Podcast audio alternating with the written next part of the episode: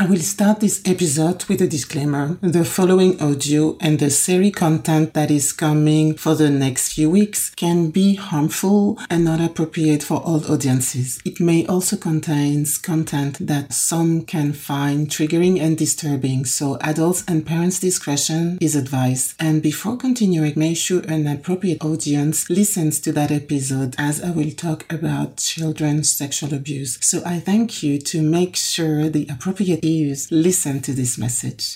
Hi, Jian. Hello. I'm honored to be here. Me too. I'm so honored to finally found you, because I reached out to different, especially through RAIN, that's a great association in the States, and I found you. I really say that because parenting for me is something important, even though I don't have children. It was a question that I had in my head since a child, when I could see my mother, the way she was acting towards me. And I always look at her with these questions. Why did she have children so young? Why does she treat me like that? She's not mature enough. And I was 6 years old, 8 years old, and I had those thoughts, you know? Wow. So I grew with that. I grew up with that. And of course, I had this experience of sexual abuse. Anyway, so you are, for me, the role model that I was looking for. Yeah, I mean, because it's a tough thing to become a parent when you have that past. Yes, it is. Yeah.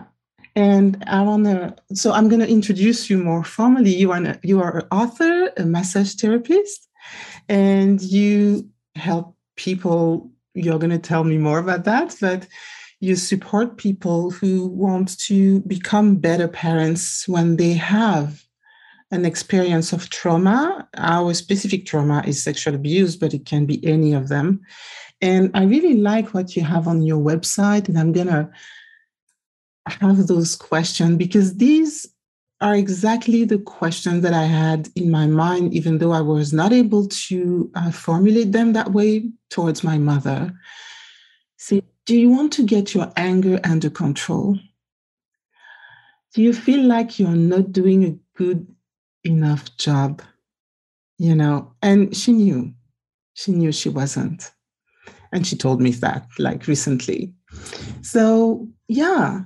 When you are a survivor of sexual abuse, it's tough to become the best version of yourself, especially as a parent. So what was your path to get there?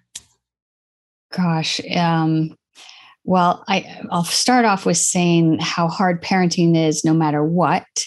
And almost at some point, all parents feel inadequate. I mean, you feel like you're not doing a good enough job, because you get thrown so many things on a daily basis that you don't really have training for, and you just have to do the best you can. And some days that is the best you can, is good enough, you know? So I think parents have to give themselves a break.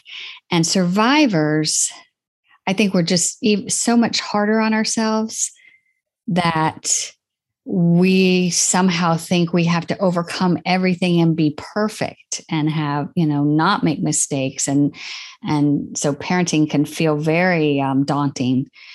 But I think the survivors can be the best parents because we have empathy. We understand children, want our children to have it so much better than us.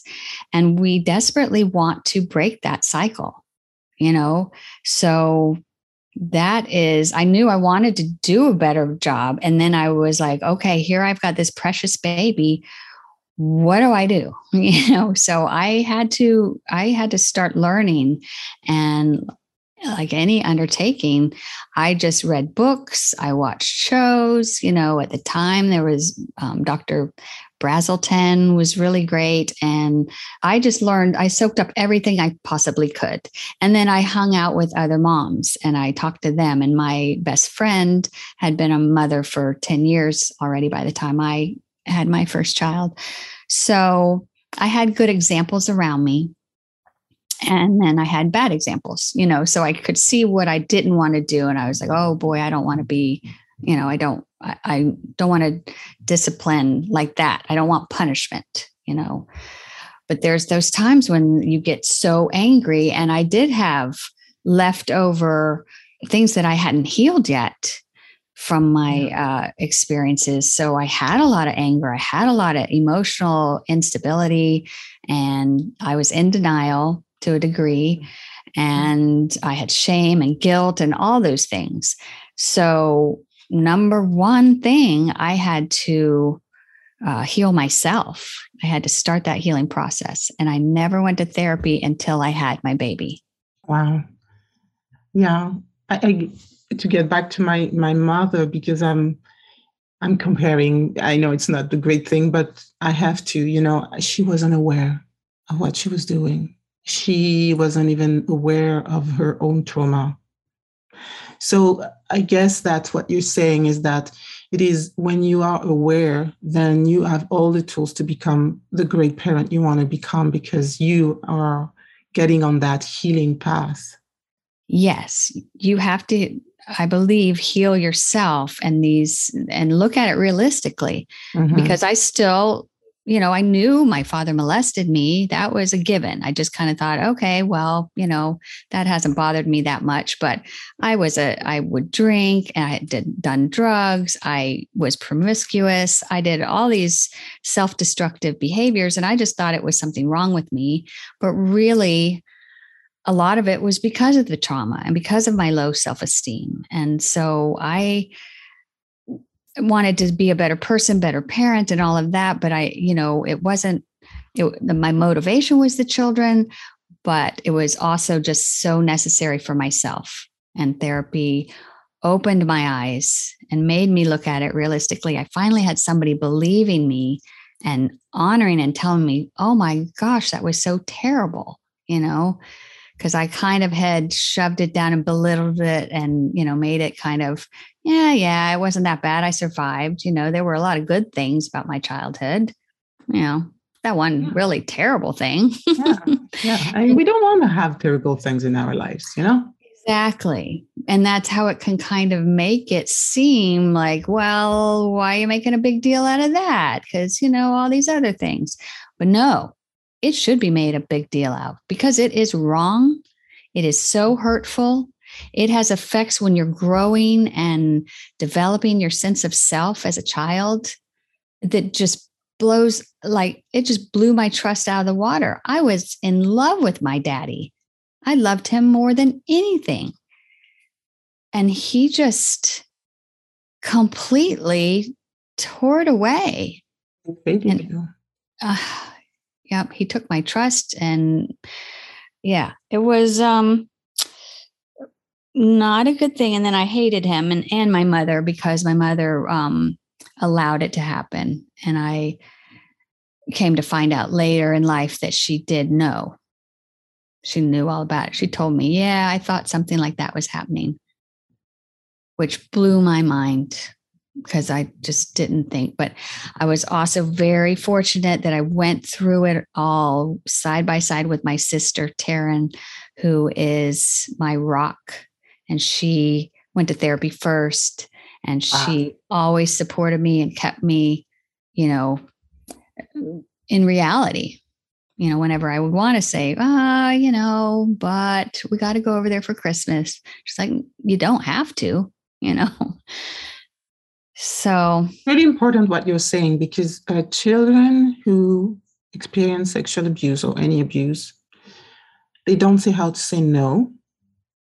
And it is difficult. They haven't learned how to protect themselves. So they will willfully expose themselves again to the same abusers, because there is a deep connection of love with these people, where love and hate and abuse are collapsed together, and there is a confusion there. Yes. So then when you become a parent, it can be, I remember I had that fear, because it's so close, you know, the abuse and love. I was afraid to do the same. Yes. So I'm grateful for your sister. She was like a lighthouse for you. Yes, she really did keep me grounded. And I think because I have very, very little memory, you know, and I thank God for it, actually. And I've tried hypnosis through a couple of therapists, but, you know, they say that your mind is protecting you and you don't need to know every single detail or see it again or relive it exactly to know that it happened. I mean, I know it happened. There is a reason for that. Yes. And I'm okay with that. And there is a reason for that, because otherwise the amount of chemicals in the body would kill the body.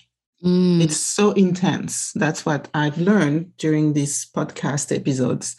Right. The amount of chemical in the body is so intense that you need to shut down all of that. The body needs to shut down the memories and everything. Otherwise, it can kill you.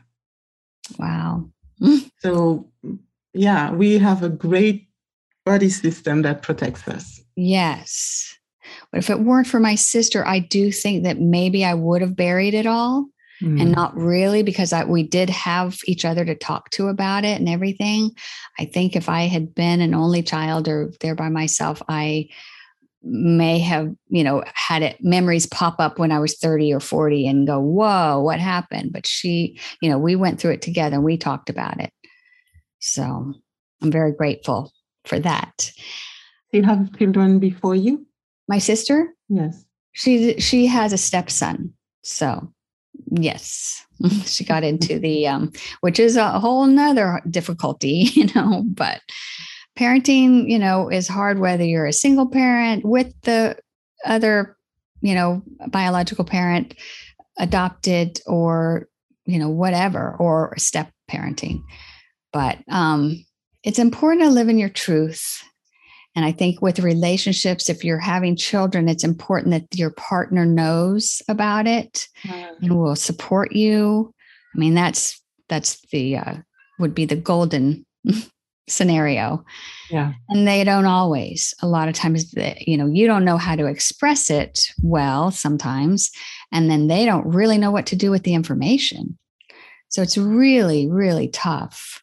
But I think it's important that at least your partner would know some of it, and to kind of understand when you're triggered or when you're overwhelmed, and they can help and step in. You become a team. Yes. In the healing process. Yes. Mm-hmm. That too. And parenting, of course. And parenting, yes. So when did you have this idea? Like, when did you... How did you think about writing a book about it? I guess I kind of always did. I mean, I say for 20 years, which is, you know, 10 years into my having children, because I learned so much, and I'm like, why does everybody have to invent the wheel? I can just put what I know, you know, down. And so I always journaled, not consistently every day or anything, but, you know, different periods of time I would journal, and I just wrote down different things, you know, and then eventually it turned into a book. So it was all about healing and getting out of the anger and shame and guilt and denial and the self-destructive behaviors, you know, and basically learning to be kind to yourself, love yourself, because if you are not whole or not working on it, then it's very, very difficult to be kind and nice to others, you know, which you really have to be just as soft as you can with children, because they are just beginners, you know, they're going to make mistakes all the time, and they're going to be annoying and obnoxious and break things and, you know, make a mess and not listen. So, you know, there's all these, and then there's the wonderfulness, thank goodness, and the cuteness that keeps you, pulls you all back into the love. But loving them is a big part of it, but it's not exactly enough with parenting. You have to learn how to set boundaries. Yes. What did you learn? What did you use to support you in your... I had to learn all about setting boundaries. Okay, and, what kind? You know, how? Well, boundaries are basically, I didn't even know what they were, or what's okay and not okay with you. Like if somebody says, you know, my child's been at their house all day and they're like, well, you know, it's getting late and we just want them to spend the night, you know. if I didn't know the parent well or whatever, and in the beginning when they were younger, I didn't feel comfortable with them spend the night. You know, I had some friends spend the night at my house, but I just was like, no, you know, I'll come get them. And so I just, and sometimes before I would have been a people pleaser and said, well, okay, you know, that's cool. That's great. I don't have to do dinner tonight or whatever, but no, I really always tried to think of what was best for my children. And, you know, they play, what are they going to do? Just sleep over there. So no, they can sleep at home.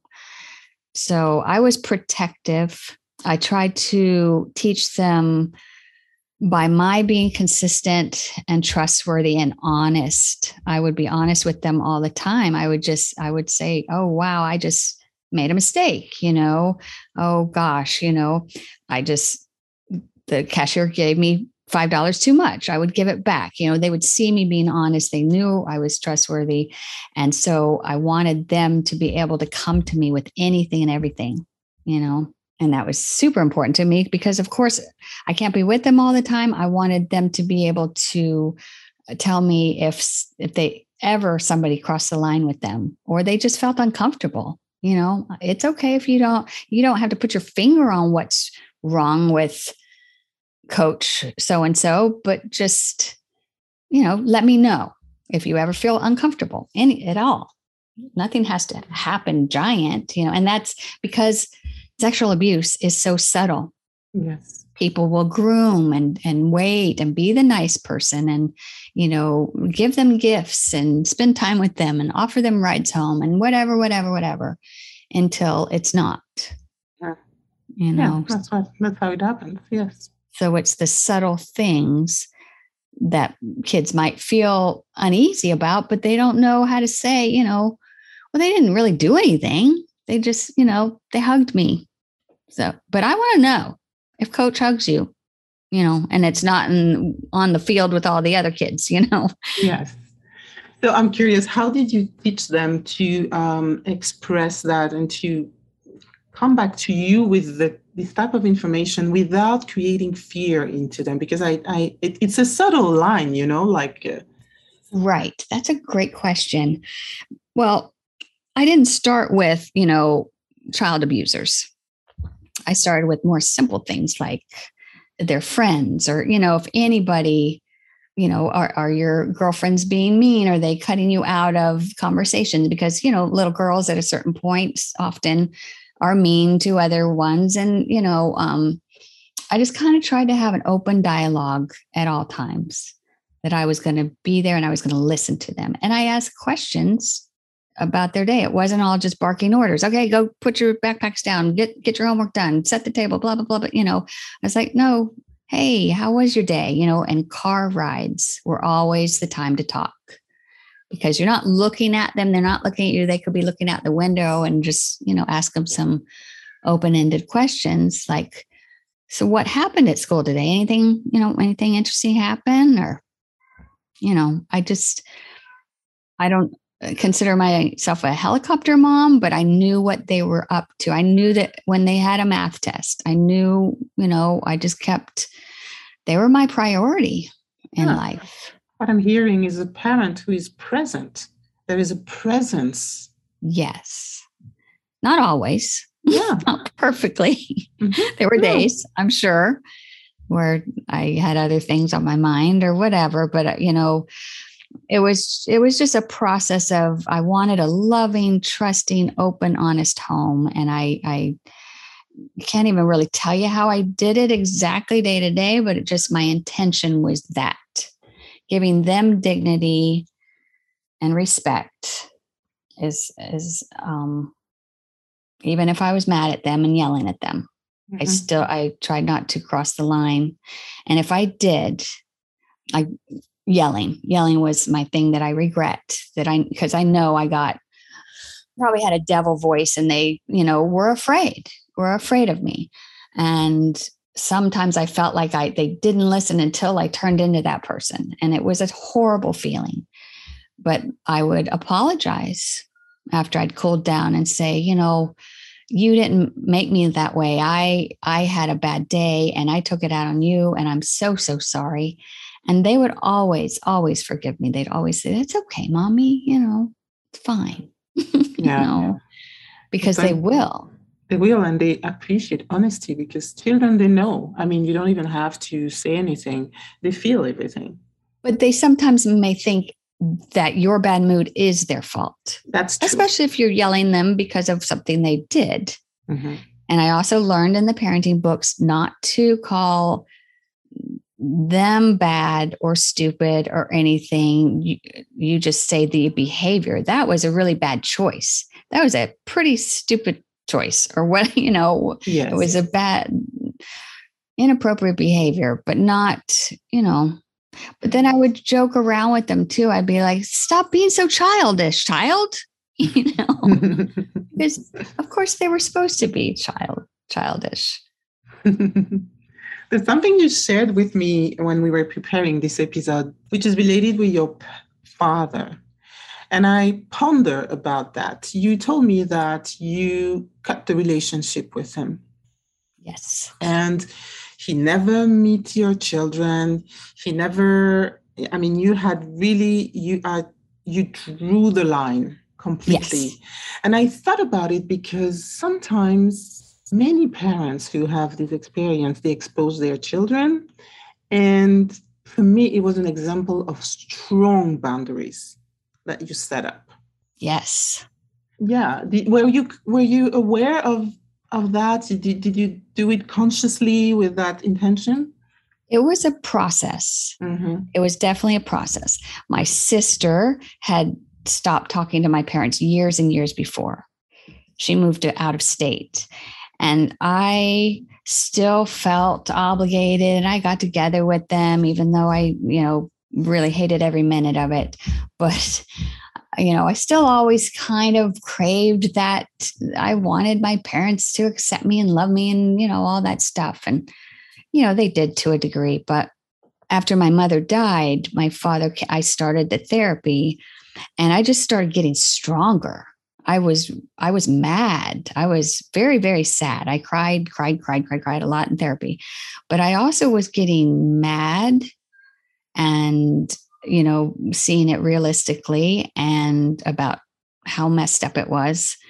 And he came over to my house one time, and he had called, and I decided, I think it was after therapy session, I said, "I'm going to pretend I'm not home. You know, I don't feel like seeing him today." And he came and he walked around the back of the house and started looking, you know, he knocked on the door. I didn't answer. He walked around the back of the house, and I just got really mad. I'm like, he is really breaking boundaries here. And who is he, you know? So I went out there and I said, "Okay, hi, guess you can come in." And then I was just strong, and he was talking about all this stuff that I didn't. And then after he talked about himself for a while, I said lots of things I didn't like. He stood up to go, and he goes, "How are you doing?" And I said, "Sit down and I'll tell you." And I don't know what it was, but I wasn't afraid of him. And I just let him have it. I told him I was going to therapy and all these things I was learning and feeling and how mad I was at him. And I didn't want him to ever touch me again. And he was pretty rattled, and he apologized. He had apologized before, but he wanted to pretty much sweep it under the rug after that. "I'm sorry, it's over. We're done. Okay, let's be good now." And that wasn't going to work for me. So I just did. And I said, "If there's going to be any contact, I will contact you." And I didn't. And he didn't for 14 years. And so that was very, very important for my kids' safety. I did not want to have to ever worry about that. And I, you know, I missed having a father, you know, at Father's Day, but I never had the father I wanted, or, you know, that I could trust. So it was not terrible, but it was not easy to do. But after a while, it got easier and easier and easier. And my sisters would see him. I have three sisters, and there were two older that did continue to see him. And they were in denial. So Yeah, that was important to me. And it was a very, it helped me, I think, in my healing quite a bit. Yeah. It's not for everybody, but I guess. But for me, it's not, if somebody's going to be disrespectful of me and not care about my feelings, then why do I have to protect his? And I think it set up something like a safety space with the children, you know, even though it wasn't said, or you told me, you told them while they were growing up. But I think it sets up something, a safety space, a safe space, and it's strong enough so you can evolve in that space. They can flourish in that space because it's there. And for me, it's such an example also of, you know, taking care of oneself. For a former abused child, it is so important to be able to set up those boundaries in a strong way and know that you can trust yourself.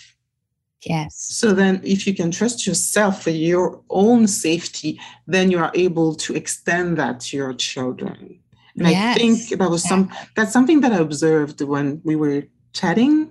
Yes. Oh, I really wanted to. And I think too, I was realizing that I was an adult. Being a mother really, really helped me grow up a lot. Mm-hmm. And I was protecting my inner child. I was yelling at him for that little 7-8-year-old that he started molesting, you know, because she couldn't, she was afraid. She was very, very afraid of that man.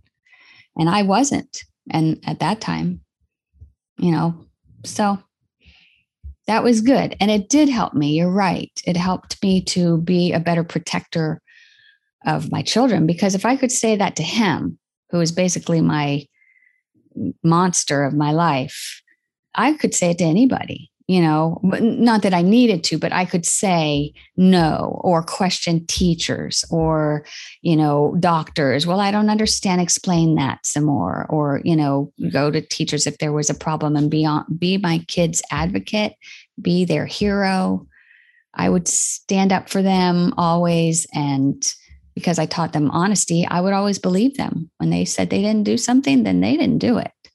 Mm-hmm. Yeah, because it's you touch something that is that I noticed in my family. I was taught to lie as a child because of that, you know. Yes. Because of the abuse, you have to lie about it. So when you start to lie about something very important, you can lie about anything. Yes. And there is this learning curve back to truth. What is real? What is important? What is honesty? What is authenticity? And that's what I'm hearing, like becoming that role model for them. Yes. Oh, I wasn't always honest. Lying was pretty easy. You're taught to lie. And then you feel bad. I mean, you always feel bad. And what if somebody finds out, you know? So it's in my book, but I really, really did tell my kids, okay, if you tell me, I ask you something, you tell me the truth, you will not be in trouble. I might be mad and all that, but you won't get into trouble. And I would stand by it. So they could tell me anything. They could, you know, I'd say, how did this vase get broken? And they would slink around or something, but I'd say, I did it, you know. And I would say, well, I appreciate your honesty so much. Thank you so much. Because I know it didn't just fall by itself or whatever. I'm just making up an example. But by them being able to tell the truth without a bad consequence, it's such a relief. Such a relief. They didn't have to lie and hide and feel bad. And it was like, okay, stuff happens. We'll fix it or we'll throw it away and it's okay. So, you know, their dignity and self-respect is more important than any object. So I felt really good. I don't know if I read that somewhere or whatever. It was just part of my thing about honesty. I just really had to have honesty. I craved it, you know, just that's why it's so hard to be in relationships sometimes, because you can't, you know, everybody's not honest. Yeah. And we believe, because we were taught that also, we believe that it's the way to go, but it never brings you anywhere. And there's no honesty. And even though people are not honest, it's so important to be honest with ourselves first. Yeah, you have to kind of know what honesty is for yourself. And, you know, I looked for it in partners and things. And, you know, if they were ever dishonest, it was kind of like a giant red flag that there would, you know, if they could lie about a little thing, they could lie about a big thing. You know, I was just, it's very, very, that's the whole hard thing about being a survivor, especially of sexual abuse, is the trust. How do you trust anyone in the whole world? Especially when it was daddy. It was daddy that did it. Yeah. You know? I mean, your hero, your gods. Yes. As a child, your parents are your gods. I mean, they do everything. They decide everything for you. I mean, you're depending on them. So when there is betrayal, at that level of betrayal, I mean, the trust, I didn't even trust life. And it wasn't my father. But even though I didn't trust life itself, like life would take care of me. Right. It's so scary. And, you know, that's what I wanted my kids to not be scared, but to know they could talk to me about anything. Know they could say no to authority. They could tell a teacher no.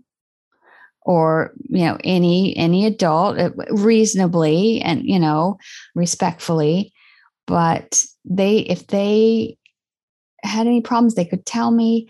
And I didn't want them to feel like they ever had to just hug and kiss everybody at every gathering. You know, I didn't make them do that. I just am uncomfortable with it. And I believe it takes away their sense of their own rights over their body. If you say, go kiss everybody in the room, go say them all goodbye, we're leaving. I don't kiss everybody in the room when I'm leaving. You know, why does the adorable little child have to? Because then they get the feeling that, well, I don't want to get in Uncle Joey's lap, but mommy said, you know, he's pulling me up there. So I have no say so. And then we are surprised that there are so many people pleasers on the planet. And people are inauthentic, but we are teaching our children to be that way. Yes, be nice. That wasn't nice, you know, and that is a really tough thing because, of course, we want our children to be polite and nice-ish, but to what degree? You know, I don't know. It's a good balancing act.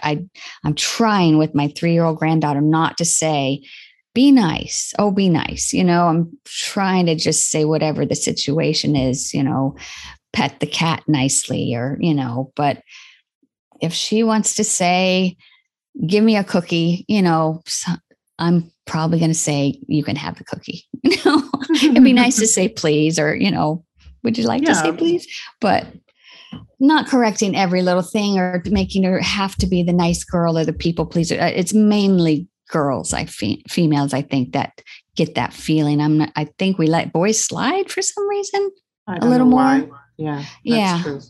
I guess it's the role model that we have in the world around us is for so many centuries, like a male masculine society based on distorted masculine values, I would say.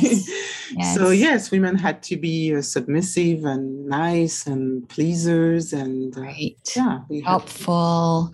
And the boys will be boys. Oh gosh, you know, they're going to be rambunctious and they're going to do whatever and not always be polite. And I was like, I think we could teach them to be polite and to be helpful. They can still do things too. You know, they can certainly do things in the kitchen that the girls can do and vice versa.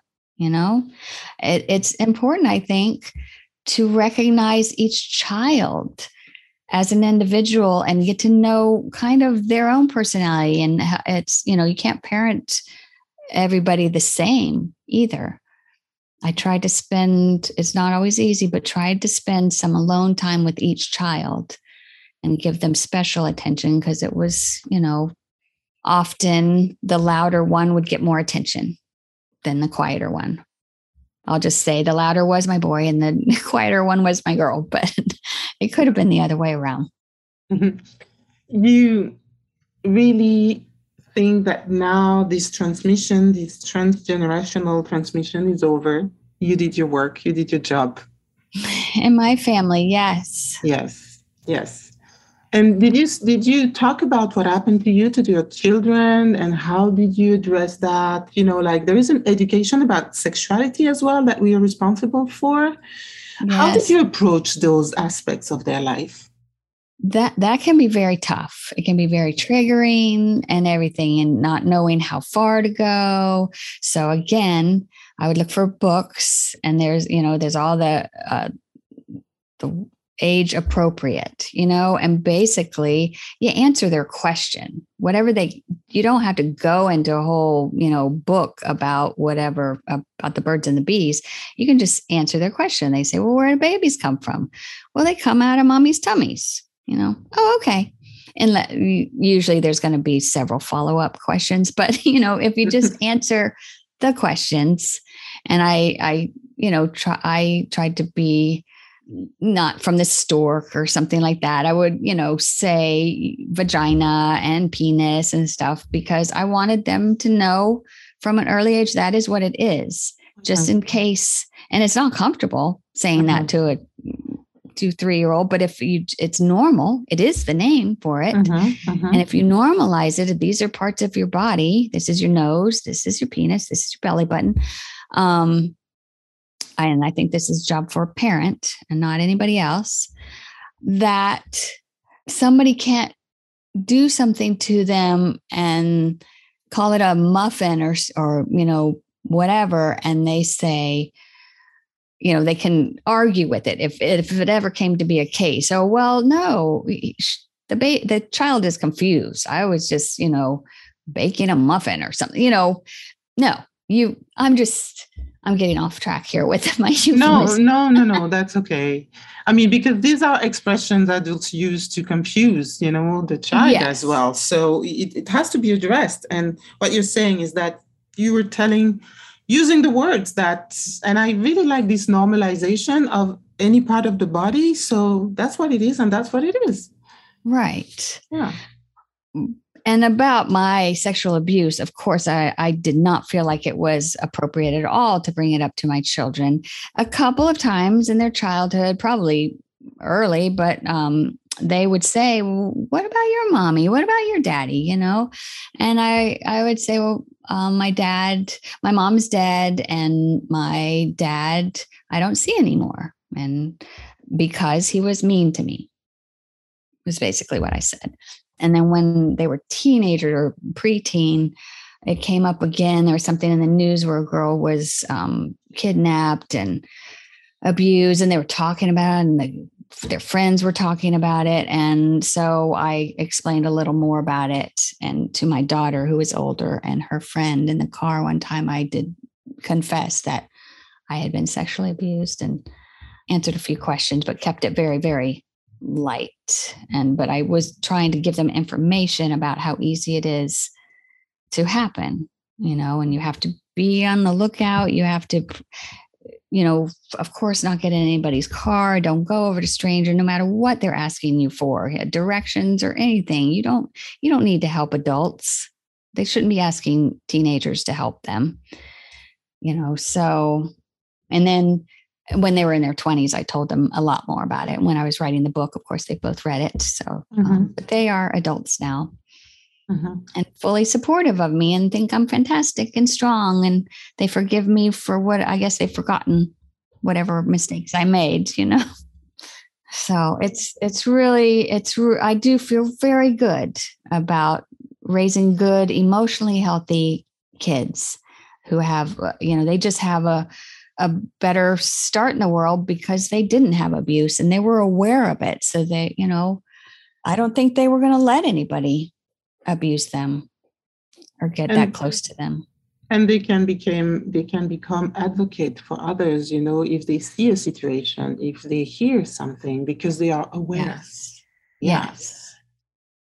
And certainly sensitive. If anybody were to tell them anything about it, they would know how to support them Yes, exactly. Because still now it's like one child out of five still. I mean, it hasn't changed yet. Yes.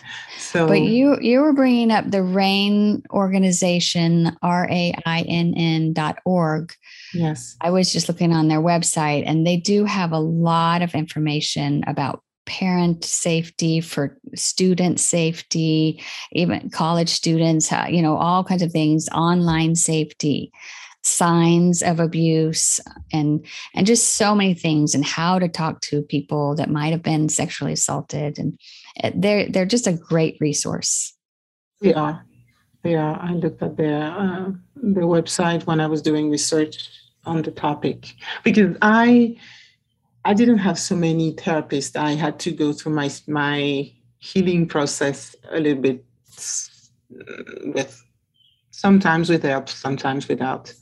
Yes. So I was still learning stuff when I decided to talk about this subject, and it was a great resource for me.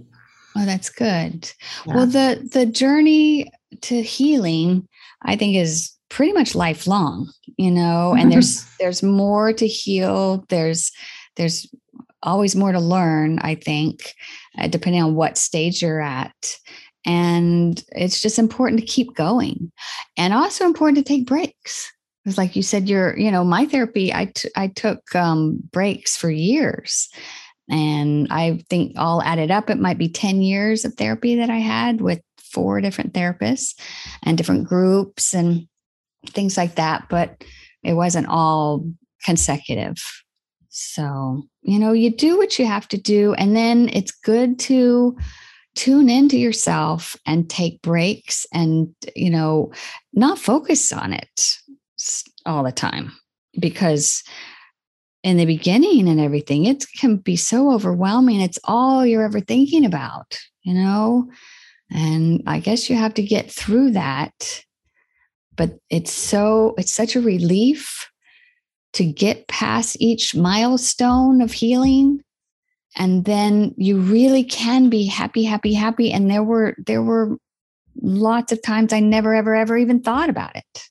You know, it just wasn't even part of my life, just a little tiny little bit somewhere. Yeah. Yeah. That's the message we want to share, that there's really the light at the end of each tunnel, I would say, at the end of each state, milestone. There is really that light, and we can really live a normal life and becoming a great parent.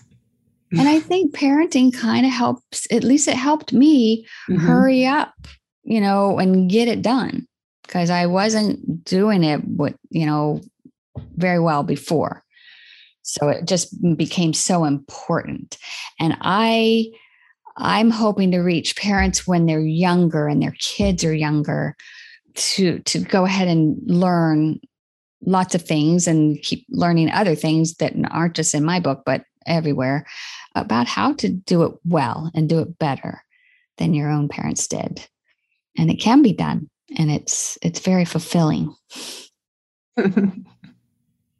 I think it can be like a life purpose, you know, when you make it a life purpose, life of service to yourself, but also to people on the planet. For me, I always see that so important to, you know, create a new legacy. You know, it's like you took your parents' legacy and you turned it into something greater. Yes. So in a way, I can be a little teensy-weensy bit grateful for the experience, I guess. I mean, I don't know. At the end of the whole process, then we are able to feel that. Yeah. I mean, I found some forgiveness because I had to for myself. So it didn't keep bothering me so much, you know, and enveloping my life. I needed to find some forgiveness and realize that they were troubled. My father was mentally ill, apparently, and my mother definitely had her depression and things. And, you know, forgive them for not doing better, because I can't go back and change anything. So, and that helped me just to move on, just to not let it hurt me so much anymore, because trying to figure out why did this happen? And, you know, it's, We can do that for a little while, but basically you can't ever really know. And you know. And it's a torturing question, you know? Yeah. Like it's because what is the answer? It's not necessary to know, I guess, you know, to heal, to live your own life. You need to move on at a certain point and live your own life and do better, like you said. And I'm just hoping that more and more parents are aware of it, because it's a terrible subject to talk about. I hate it. Nobody wants to talk about child sexual abuse. It's like the word, you just want to go la, la, la, la, la, la, la, you know, so many people don't want to hear about it. And I don't want to beat it to death. However, it needs to be brought up, because it's not just a very far away thing happening. It is happening in every neighborhood. That's exactly. And that's every time I talk about this with my mother, she's like, well, you should talk about something else. And and she's on her own healing process. And she told me that, you know, I can see it. I can see that she could have been another person. You know, she could have been, if she had had that healing process before, I would have been someone else. That's yes. For sure. So I acknowledge that. And, but to her question, I told her, you know, Mom, there's still too many children who are in that situation and too many adults that are suffering from it. And it's not to just stir the pot, you know, like saying about the same thing again and again and just right. Staying in it. It's just about bringing that awareness so one day it doesn't exist anymore on the planet. Yes. And that's why it is important to address this. And that's why I was so happy when you contacted me. I'm like, oh my God, someone's talking about what it is really. Yes. You know, to transmute that in your daily life, especially with children, where you can do anything to a child. I remember my mother, she would be angry and throw objects at me, you know, like, what? Yes, you know, things like that. And I wasn't aware of what she was doing. So it was probably something that was done to her. And yeah, exactly. My God, when she tells me what she had to go through, I'm like, I don't know if I would have survived it, honestly. Right. Honestly. And that's forgiveness that you were talking about a little bit earlier towards parents. I'm like, oh my God, okay, she didn't know better. Right. And when you know better, you should do better. You know, exactly. When you are made aware. And you should be, when you're a parent, you need to be on the lookout for adults and even older kids that might want to hurt your child or teach them something inappropriate or, you know, so it's a tough job, but it's very important. It is important. You even told me that you had created like a safety circle with your children. What is that? Well, you had an inner circle of... Yes. Well, it's in lots of different parenting books and everything, is to have your child name some adults that they trust and that they can go to with anything. You know, you don't have to be talking about abuse. You can just be, if you get bullied at school, or if, you know, you feel uncomfortable or is a teacher mean to you, you can go not just to mommy and daddy, because sometimes for whatever reasons, they need other people to talk to. So mommy's best friend, auntie, whoever, you know, my one teacher, you make a list of some people in your safety pack. And then I have it on my website as a safety child safety plan, and then the safety network pact. Mm-hmm. And it just kind of is a little guide to these people saying, okay, well, me and my child picked you to be in their safety pact, and this is what it means. It's basically that you are someone they can come to and tell anything, and you will listen to them and understand and believe them. Mm-hmm. You don't just push them off and say, you know, if you're willing to be in this safety pack network for them, you need to listen to them Whatever they say, if they're worried, scared, or uncomfortable, encourage them to tell you why. You know, listen first and not minimize or dismiss what they're telling you. And if they're bullied, someone hurt their feelings, it's to build trust so they'll come to you with small or bigger things. So if they'll listen to you about, you know, somebody taking their ball on the playground, then they will listen to the child if they tell them something bigger happened to them, you know, so and it's also making the people in this safety network aware that 25% of children will have someone they know touch them or be inappropriate with them sexually. So, you know, so they're like the safeguard, you know? Yes. Yeah. Yeah. They're just a team that, you know, hopefully, because unfortunately it can't always be family. You need to have one non-family member because sometimes families are super dysfunctional and they will deny and not really be out for the child's best interest, you know? Yeah. Otherwise things like that would not happen in family, you know? Right. And I think it's just important to let the children know that they have this little safety net so that it's just another level of security and safety for them. They know they've got this. We've talked about it because the world can be a scary place, especially if they ever hear news or people have told them about strangers or, you know, monsters. You know, the world is scary to children. It can be. Mm-hmm. So they have that. I found that very interesting. I've never heard about that before. We talked about it and I've seen it on your website. Mm-hmm. So it's like you just have a conversation with them and tell them this is how it's going to work. And then you gather the adults to let them know. Or just individually, yeah. You know, I mean, I didn't do it formally, like type up a thing like I have now on my website, but I kind of didn't do it so formally in my own family, but I let my kids know that they could always talk with Auntie Taryn or my best friend, Bonnie, or did they have a teacher that they felt like they could talk to, you know, because sometimes things would happen at school that they would need to talk to an adult and they couldn't wait till they came home. You know, so yeah, I just wanted them to know they had a voice and they had rights and and it was important to use them because you can't be with them all the time. You can't protect them all the time.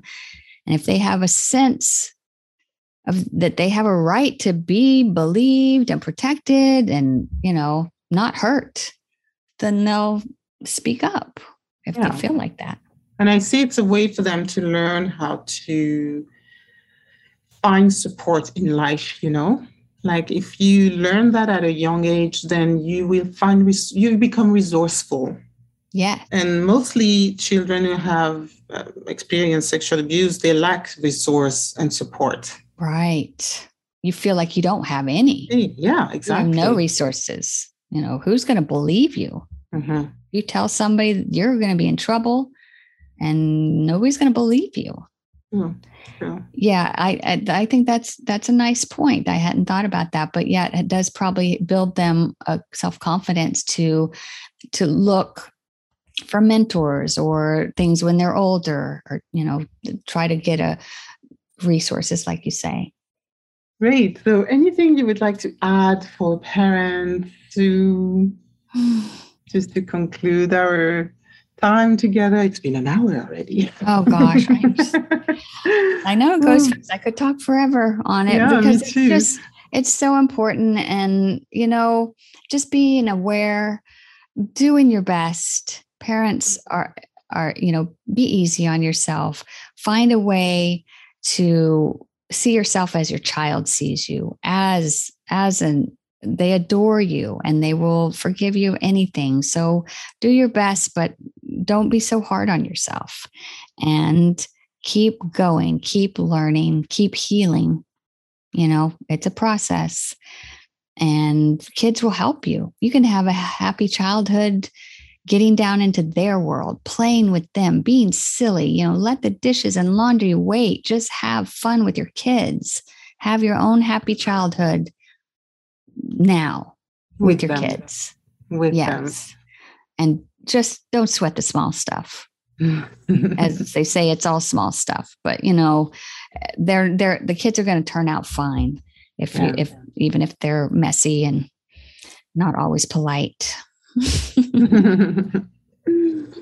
I just want to summarize: create strong boundaries, give them some, those boundaries, and foster qualities like honesty, truth, authenticity, these kind of qualities. That it's okay to be human. I mean, because my parents were of a generation where their word was because they said so, and you just obeyed. There was no, apologizing or anything. It was just, this was the law.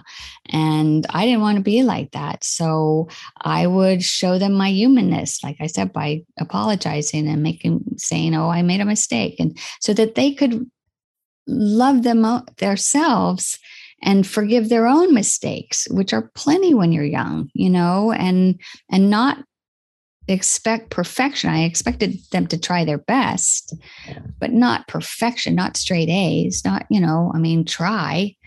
But I think it helped them not have anxiety like a lot of kids are having, because there's just so much expectation of them to do it all.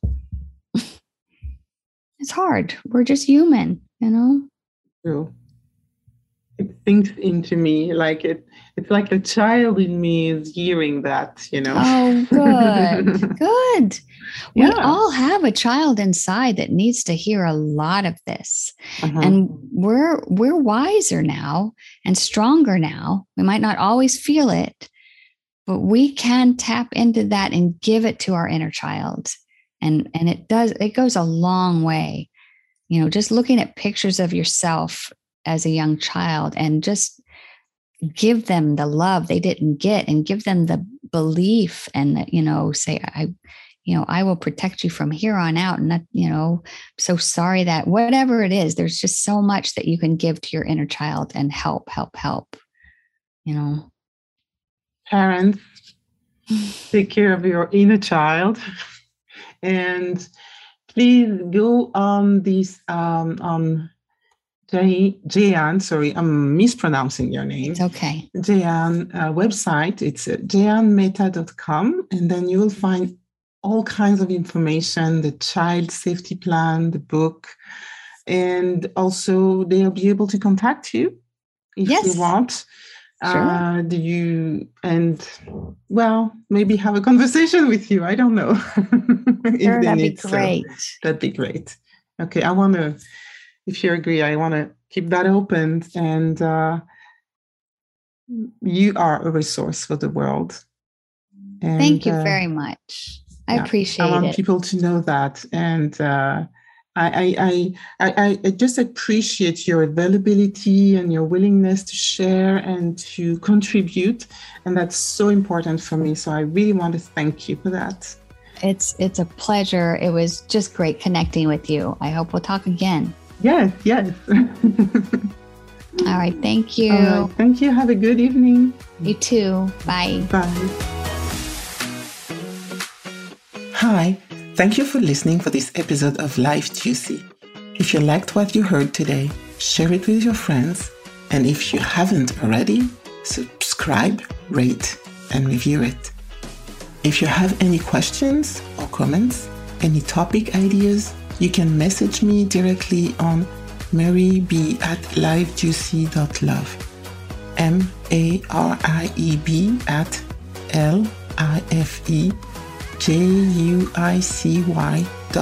@LIFEJUICY.LOVE. Thank you for listening.